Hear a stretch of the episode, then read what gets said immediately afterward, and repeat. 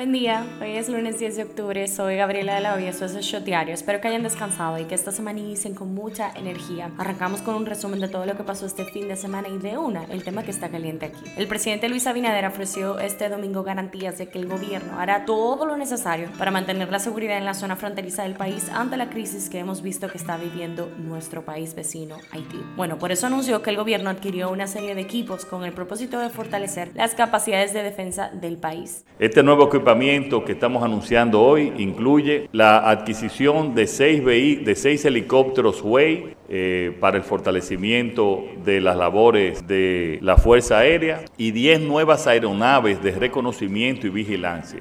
Los equipos estarán a disposición de las Fuerzas Armadas y también explicó que con esta compra se complementa el plan estratégico de la Fuerza Aérea de establecer el Comando Sur. También se adquirieron 21 vehículos blindados, estos ya vienen con armas automáticas para autodefensa, cuatro camiones antimotines, se le aumentó 3.500 pesos adicionales a los miembros del Ejército Nacional para que presten servicios en la zona fronteriza del país. Y bueno, todos estos equipos, por si te lo estaba preguntando, para reforzar la frontera, serán adquiridos con los fondos del Ministerio de Hacienda. Cabe mencionar, es la mayor adquisición de este tipo de vehículos por parte de los gobiernos dominicanos desde el año 1961. Pero tranquilo, Bobby, que aunque todo esto suena como que vamos para la guerra, el presidente dijo bien claro que en caso de materializarse una intervención en Haití, la República Dominicana no formaría parte de una fuerza militar y bueno, que el apoyo que daría sería desde el punto de vista diplomático y ojalá que se mantenga así. El tema que está caliente allá, se habla de Crimea. Estalló un camión cargado de combustible en el puente de Kerch, al menos tres personas murieron. La estructura conecta a Rusia con la anexionada península ucraniana. Este puente fue inaugurado en el 2018 por el presidente Putin y bueno, representa la anexión de la península a Rusia. Según algunos medios, el Servicio de Seguridad de Ucrania fue quien estuvo detrás de esta explosión. Esto es lo que está trending. Bueno, siguen saliendo datos del accidente del autobús eh, accidentado en Punta Cana. En esta ocasión el Ministerio Público acusa a Franklin Nin Pérez, el chofer del autobús, de conducir bajo efectos de cocaína y de manejo temerario. Las autoridades han solicitado un año de prisión preventiva por conducción temeraria, conducir sin el cinturón de seguridad, exceso de velocidad y además supuestamente bajo los efectos de las drogas, provocando la muerte de dos argentinas y una peruana. Realmente una tragedia. Que por cierto, aunque el chofer quiso hacerle creer a la gente que tuvo que dar un giro para evitar un choque mayor, yo no sé si la gran mayoría de ustedes habrá visto los videos que han estado en las redes, que se ve evidenciado que fue una total imprudencia lo que ocasionó esta tragedia. Y lo peor es que son cosas que vemos a diario en las carreteras, que esto saliera mal realmente no es, no es una casualidad actualidad pero ¿cómo es posible que los transportes de la región más turística del país no estén certificados o que no haya algún tipo de control sobre el vehículo o el chofer de esos turistas que vienen a vacacionar a la República Dominicana? Así que partiendo de este accidente, ¿qué haremos para que esto no vuelva a suceder? El director del Intrant, Hugo Veras, informó que ha entrado en marcha un proceso de recertificación de todas las empresas que brindan servicio de transporte turístico a fin de crear un centro de control de transporte turístico. Realmente esperamos que se cumpla, porque si bien es cierto quien va a ser investigado y sometido a la justicia es el chofer, pero hay que evaluar qué grado de responsabilidad también tienen las compañías eh, de transporte turístico en estos hechos. Silverson Gallery ha sido la plaza de las tragedias y la mala suerte. Y bueno, esta vez un incendio se produjo al mediodía del sábado pasado en las instalaciones del restaurante Applebee's en la avenida Tiradentes.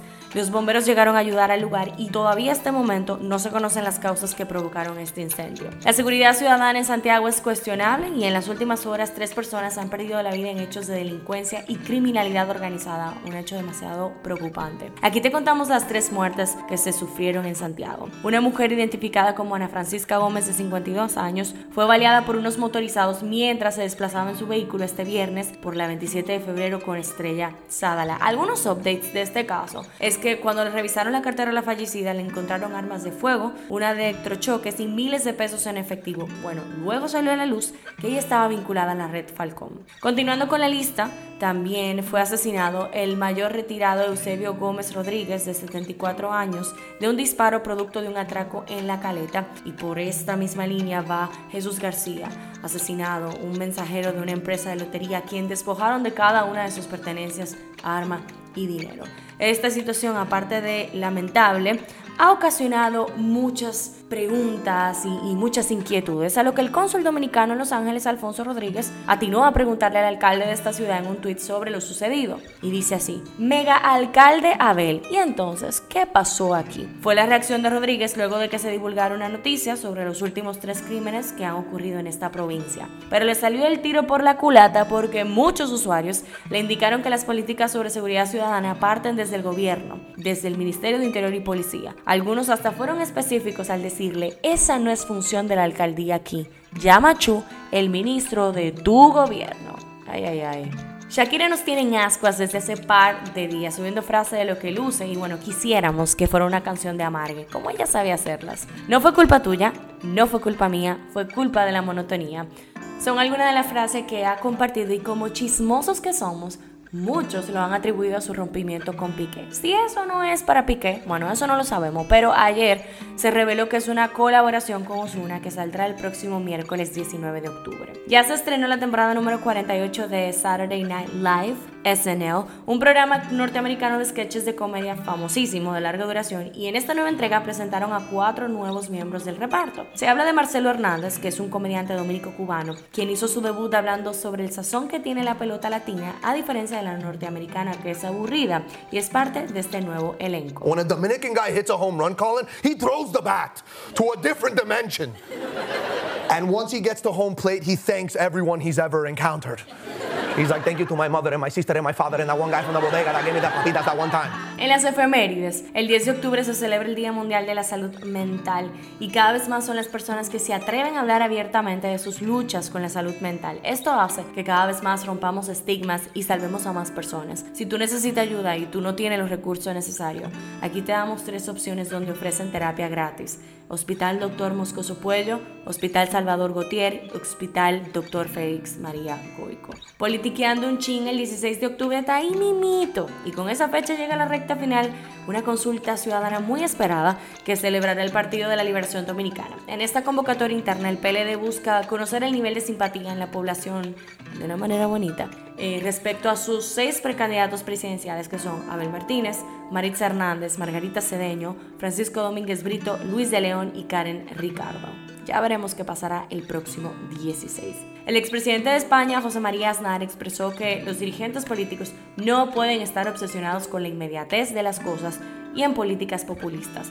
Aznar, durante su participación en el programa Líderes, que es un programa conducido por el diputado Orlando Jorge Villegas, manifestó que hoy en día hay muchos dirigentes políticos y presidentes más pendientes de Twitter o Facebook que a otras problemáticas. Y desde aquí le damos un gran retweet. Si aún tú no has visto esta entrevista, puedes verla en nuestro canal de YouTube, Falla Media. Un shot deportivo.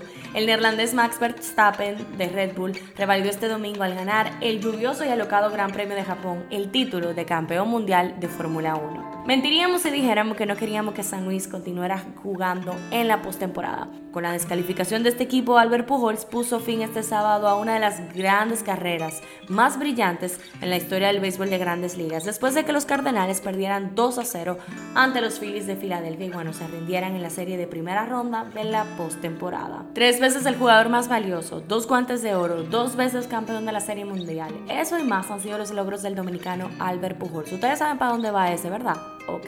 La selección dominicana femenina de voleibol perdió todas sus opciones de acceder a los cuartos de final de la Mundial que se disputa en los Países Bajos y Polonia tras caer este sábado 3 a 2 ante Canadá. Pasan TNT, pasa en el mundo. El gobierno de Haití aceptó solicitar formalmente ayuda militar para contener a las pandillas que bloquean el combustible y limitan los servicios esenciales. ¿Qué dice la gente en Twitter? Que siempre está diciendo mucho. Ojalá muchos con la perseverancia del polvo del Sahara, porque no hay forma de salir de él. Suriel comentó en su cuenta de Twitter que una extensa nube del polvo del Sahara transita en el Atlántico Oriental y adivinen para dónde va. Con dirección hacia la región del Caribe. Su llegada a nuestro país ocurrirá fuera de temporada el jueves de la próxima semana. Situaciones desesperadas requieren de decisiones desesperadas. Tú lo sabes, yo lo sé y aparentemente Lula también. El expresidente de Brasil y actual candidato del Partido de los Trabajadores afirmó este viernes que, oh sorpresa, personalmente está en contra del aborto. Pero en Twitter no cojan esa y comentan que con tal de ganar, Lula ha decidido cambiar su discurso pro aborto para, de esta manera, capturar el voto de los evangélicos.